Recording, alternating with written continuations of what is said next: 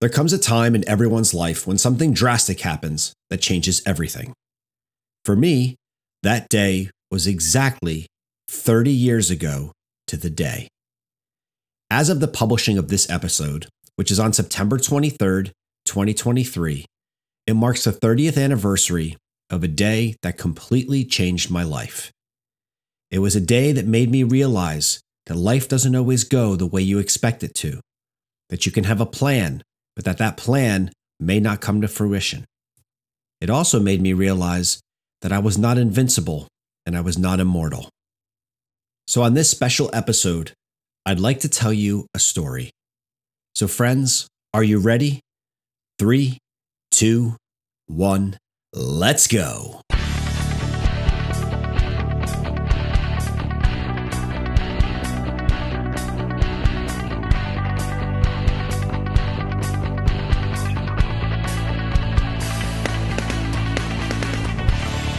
Hey everyone, what's going on? I'm Mike Fancher, and welcome to this special episode of the MindFit Method podcast.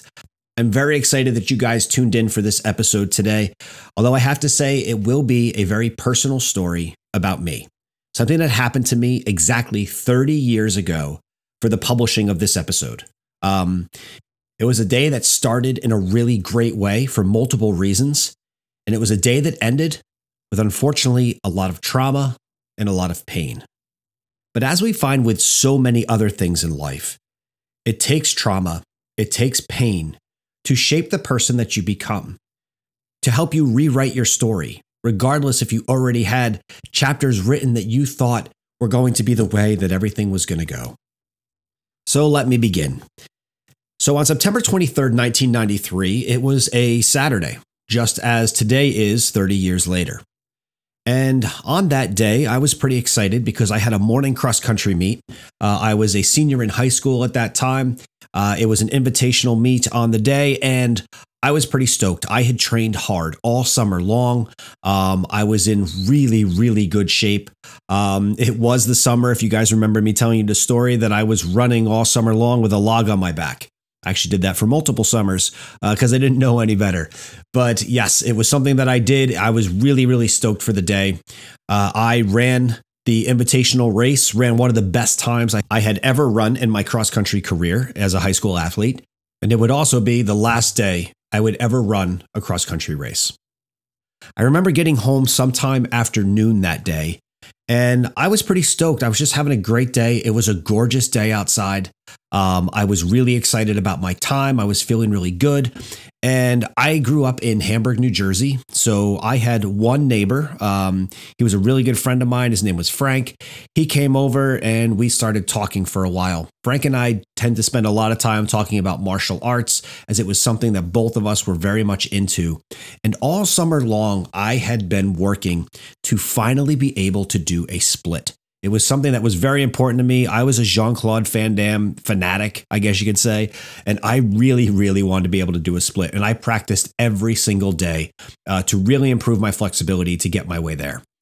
And on that day, I remember he came over. We were talking at my front door for a little bit. And there was, um, our front steps were concrete. We had a bigger step and then a smaller step uh, to go onto our sidewalk. And I stepped off the bigger step, down the smaller step, stepped into the grass, and I was like, hey, check this out. And boom, I hit my split. So after just running a 3.2 mile race that I absolutely ran a fantastic time in, I was so excited. Um, my adrenaline's, I'm sure, was still pumping at that point. I step into the grass and boom, I pop a split right there. And I remember Frank being all excited, you know, for me. I was excited. It was a really, really good day. And it was something I was very, very happy with. And I remember I wanted to go out that night. I wanted to go out with some friends, and um, no one really kind of wanted to go. But for whatever reason, I really wanted to go out that night. And I kind of pushed everybody, and everyone finally agreed. So it wound up being a double date that night and wound up going to a mini golf place in Jefferson, New Jersey. It's no longer there, it's on uh, Route 15. And I, you know, had a great time that night. Everything was great. By the evening time, rain had set in and uh, it got really dark, really rainy. And we were pulling out of the mini golf place to head back down Route 15 south to go down to the Rockaway Mall to hang out there for a little while. I remember pulling up to the stop line and I was driving a uh, Dodge Daytona Turbo Z, a little red sports car. It was my pride and joy and something I was very, very proud of. And remember pulling up to the stop sign. I looked left, I looked right, and there was no reason to look right because it was only a one way. I think it was just out of habit. And I was a young driver. I looked left again, and then I looked forward and I hit the gas. Didn't see anybody coming. Still to this day, can't remember anybody coming. But somebody was coming. In fact, it was a Jeep Wrangler, and it hit directly into my driver's side door at around 65 miles an hour. I don't remember the headlights. I don't remember the squealing tires. I don't remember the crash. The next thing that I remember, I was cold. And I remember um, the person that we, the couple we had double dated with that night, um, he was an EMT and he got into the back of the car uh, to support my head. I had no idea that I had just been broadsided directly into my driver's side door at an incredibly high rate of speed. Um, and I remember him saying to me, "Hey, you know, are you are you okay?" Um, he was holding my head. I didn't understand why why he was holding my head. I didn't really understand where I was. I was very confused. And I was like, "Yeah, I'm fine. Like, what what's going on? What happened?" And he said, Mike, you were in a car accident. And I remember I had bought my car from my father, and it was his pride and joy as much as it was my pride and joy. And I think the first thing I said to him at that point was, "Oh shit, my you know my dad's gonna be pissed." And he's like, "Mike, I'm just I'm glad you're okay. Like, walk with me through this a little bit. Can you move your arms? Can you move your right arm?" I moved my right arm. I was fine. Like, "Can you move your left arm?" and I could. I was like, you know, I'm kind of stuck though. And I, I just, I couldn't get my bearings. I didn't understand where I was. I remember being stuck. I could move my arm. It felt a little funny, um, like I had pins and needles in it, but I could move it. He goes, all right, let's move your, your right leg. And I moved my right leg a little bit. I said, yeah, dude, I'm fine. I'm totally fine.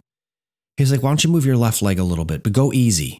And I went to move my le- left leg and an incredible amount of pain, literally just like struck through my entire body. And I was like, oh my gosh, that really hurts.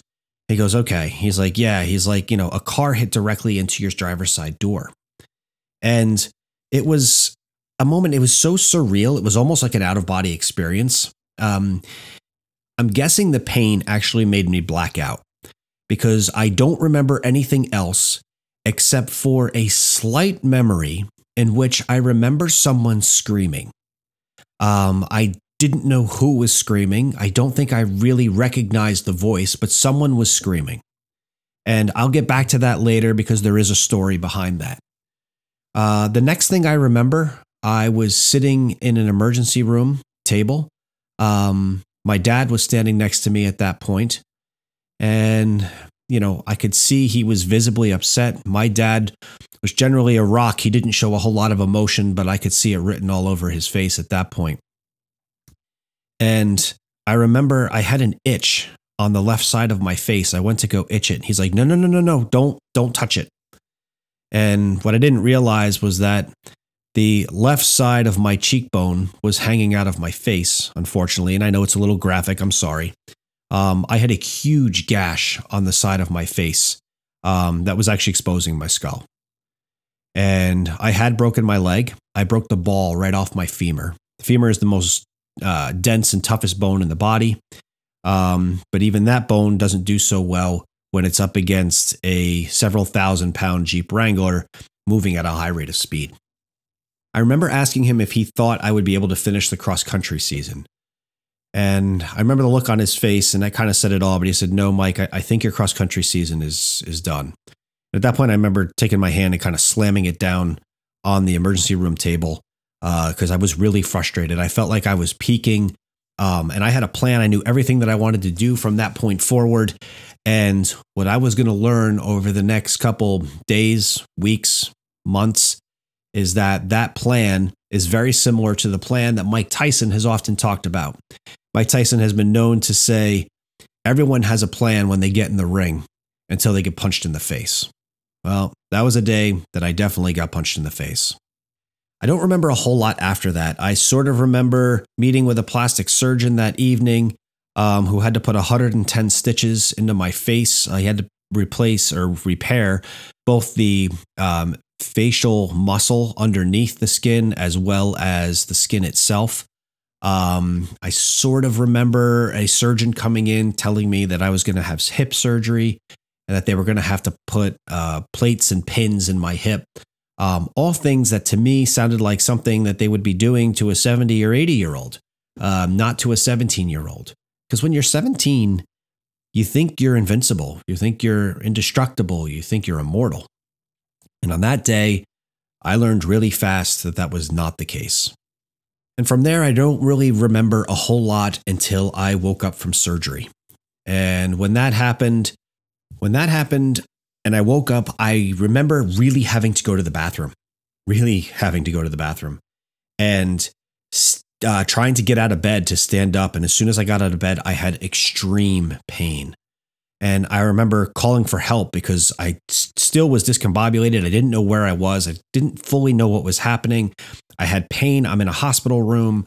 Uh, I remember the nurses coming in and kind of yelling at me to get back in bed, and they had to help me do it. Um, but it was it was a rough experience. Um, I remember amazing things from that time too. I remember my entire cross country team coming to visit me in the hospital, you know, where you're only supposed to have two visitors at one time. And I remember waking up and having tons and tons of visitors. But I remember sleeping a lot. I kept going in and out. Um, it was a lot of trauma. It, it was a it was a big car accident and one that I quite obviously never saw coming. As I look back now, there's something that happened during that time that I don't think um, I've really thought about a whole lot before. And it may have been one of the first days that I realized the power of the MindFit method. And yes, of course, I'm tying it back to that the ability of using exercise to enhance neurological function. But I remember being so out of it all the time. I just couldn't get. I couldn't get myself to focus. I, I had no drive. I had no energy. And I remember the hospital would not let me leave. I would believe I was in the hospital for about seven days. The hospital would not let me leave until I could go to the bathroom until I could get up. And, I was just so frustrated. I, I wasn't, I didn't feel like me. And I remember at one point they put one of those trapeze things over the top of my bed because they needed it to help me pull myself up. Uh, they were using it a little bit in giving me some physical therapy while I was in the bed. And I remember looking up the one day and I was getting really, really annoyed with myself, really frustrated. And I looked up and I unhooked the trapeze so it hung down a little bit lower. And I started doing mini pull-ups on the on the trapeze while I'm lying in bed. I couldn't go very high because if I went too high, it caused pain in my hip. But I did enough that it actually I remember getting a pump in my biceps. And I remember the nurse coming in and being very upset with me. I was definitely a uh, problem patient, I guess you could say that way. But I remember her yelling at me not to do things like that. But I, if I look back now, it helped me gain my focus. It helped me regain my drive and my inspiration to get moving and to get out of there. And what I didn't realize was the night of the car accident, the orthopedic surgeon, Dr. Robert Petrucelli, who I still see to this day, 30 years later, for my follow up visits, um, Dr. Petrucelli told my dad that night that although young people tend to heal very well, young people actually have very poor blood flow to the hip area, and that there was a risk of me actually developing hip problems later in life because of that. I didn't know that that conversation had happened at the time, but I would learn later that that doctor was 100% correct. And that hip took a really long time to heal. In fact, normally you break a bone, things start to heal in six, eight weeks. I went to the point where I was months and months. And although the plate, the pin, and the four screws were holding the hip together, the bone would not fuse. And the insurance company that we had, my car insurance company, would not approve a special, unbelievably expensive device called a bone stimulator that would restart the signals from my brain and send electrical impulses in. I couldn't feel anything but they wouldn't approve that for months and months and months until I think I hit about the seven month mark um, before they finally approved it. Well, that was an awful lot of time for the ball of my femur to not receive any blood flow. After I did receive the uh, device, I think it was about four to six weeks and the bone completely fused. It's a shame looking back that they didn't do that much earlier in the process because I may not have had some of the future issues that I was going to find myself having in the years to come. Uh, finally, the hip did fuse. Um, I was feeling pretty good. I was back to myself. I was back working out again. And the plan after high school that I had was to go in the military. My dad was in law enforcement. I wanted to be in law enforcement. And I saw the military as a way to uh, be able to follow that path. I wanted to go in as military police. And then when I got out, uh, become a police officer. And that was the plan. There was no other plan. That's just what it was going to be. Um, I loved training. I loved fitness. I loved the idea of going through basic training and figuring out, you know, could I be the best to go through basic training? How tough was I? I loved all that stuff, even back then. And eventually, what happened was in February of my senior year, we had a recruiting event um, at my high school. And the recruiter that I had been talking to for months who told me everything was fine. I was going to be good to go. Don't worry about the car accident. Everything's good. He started kind of avoiding me that day. He really, I could tell he really didn't want to talk to me. And I remember it was in the library of the high school. I walked up to him and I said, Look, man, I'm good. Like everything's good. We're good to go, right? Everything's set. And he looked at me and he said, Yeah, man, we're, we're good. The only thing is that you have to get that hardware out of your hip. And that was a shock to me because the doctor had already told me that hardware was not coming out.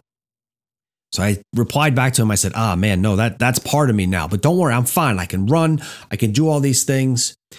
And the recruiter looked me dead in the face, and I remember this as clear as day, and said, "Well, son, thanks, but no thanks, because you're a liability now." And I didn't even know what to say. I was heartbroken. That was my plan. There was no plan B. That was the plan. That's what it was going to be. And when you're 17 and you have a plan, why would that plan not come to fruition? Why would you have to pivot? Why would you have to change? You're 17, you're indestructible, you're immortal, you're invincible until you're not. And that's exactly how I wound up going to college, going to SUNY Cortland for exercise science, um, because that wound up being what Plan B had to be. And again, I love training, I love fitness, and it seemed like the logical next step. I enjoyed my time at Cortland. I had a really great time, met some amazing people, got a great education. Um, but as my college years went by, especially junior year, I started having a lot of pain in my hip. And I hate to say it, but looking back now, that recruiter that pretty much made my dreams go away was right. I was having complications. I was a liability. What I didn't realize is that I had developed a condition called avascular necrosis. What that means is that essentially the ball of my femur died and it was wearing away into nothing. I had lost a full inch length of my left leg.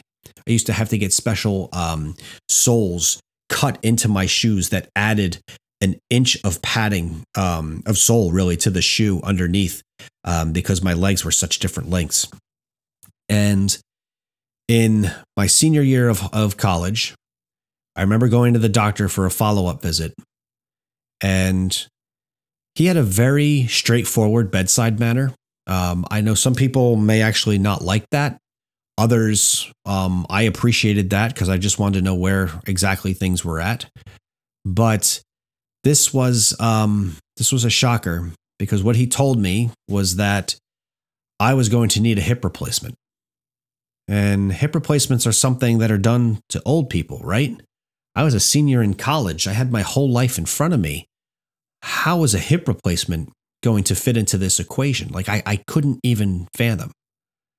But I really didn't have a choice. He definitely sent me for second opinions. because he wanted to make sure he was actually hoping he was wrong. He was hoping that there were other procedures that could be done. He wanted to do something called a vascularized fibula graft, where he took a piece of bone from my my fibula to see if they could regrow it. However, at the stage that I was of avascular necrosis, um, it was too late for that. So, three days after college graduation, I was back on that operating room table and I was the youngest person in New Jersey to ever have a hip replacement at the age of 22.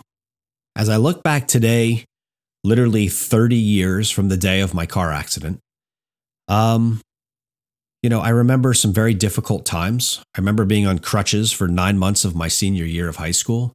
Uh, I remember being in a lot so much pain in college that it was very very difficult to go from a standing to a sitting position because once it touched the part of the bone that was dead you know the nerve endings were exposed and it was extremely painful. Um, but i also think about where i am right now and the things that may have happened if that car accident hadn't happened and the things that wouldn't have happened if that car accident hadn't happened um, yes, I did not get to go in the military. I did not get to have a career in law enforcement. Maybe that just wasn't meant to be what I was supposed to be.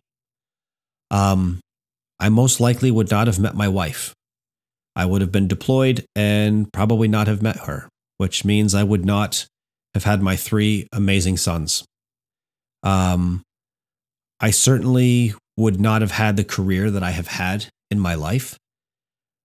I certainly would never have started MindFit USA. I most likely would not have written the book, The MindFit Method, or the book, The Dopamine Intervention. I'm also pretty sure that I would not be speaking to you right now on a podcast called The MindFit Method. So, yeah, there were a lot of things that I didn't get to do, but there were things that I got to do that I never imagined that helped make my life what it is today. It helped me achieve goals that I didn't even know I would eventually have. It helped me overcome things that I didn't know whether or not I would have the strength to do it or not. Now, there have been plenty of other times in life where there have been some really big pivots that I had to do. Uh, there have been plenty of times in life where I have failed miserably. There are other times that I have succeeded humbly. The reason that I'm sharing this story with you today is for my own personal, I guess, journaling of it, because I can't believe as I looked at the date that it's been 30 years to the day since that car accident. But I also wanted it to be a story and a guide for you to know that if things are not going your way, if you had everything planned out, you knew exactly how everything was going to go, and then everything stopped, you got sideswiped, the floor fell out from underneath you, and things are just not going the way you want. Just know that today you can make a decision. You can come to the realization that it's not going to go out the way that you wanted it to. But that now you get to decide how it happens moving forward. You can't change the past. You can direct your future. When you hit an obstacle that you can't overcome, Sometimes you have to pivot. When you fail, sometimes that failure will lead to other successes that you never even imagined. The key is not necessarily to have a happy life, but to live a fulfilled one. One that you can look back on, even 30 years later, and say, yeah, there was a lot of pain, there was a lot of struggle, maybe there was even trauma, but there was also growth. There were accomplishments, there were successes, there were failures. But I'm here today. You're doing exactly what you need to do to move forward. So, to everyone on this day, I pray and I hope that you stay driven to accomplish all the things that you want to do, that you want to accomplish for yourself, for your loved ones, and for everyone else around you.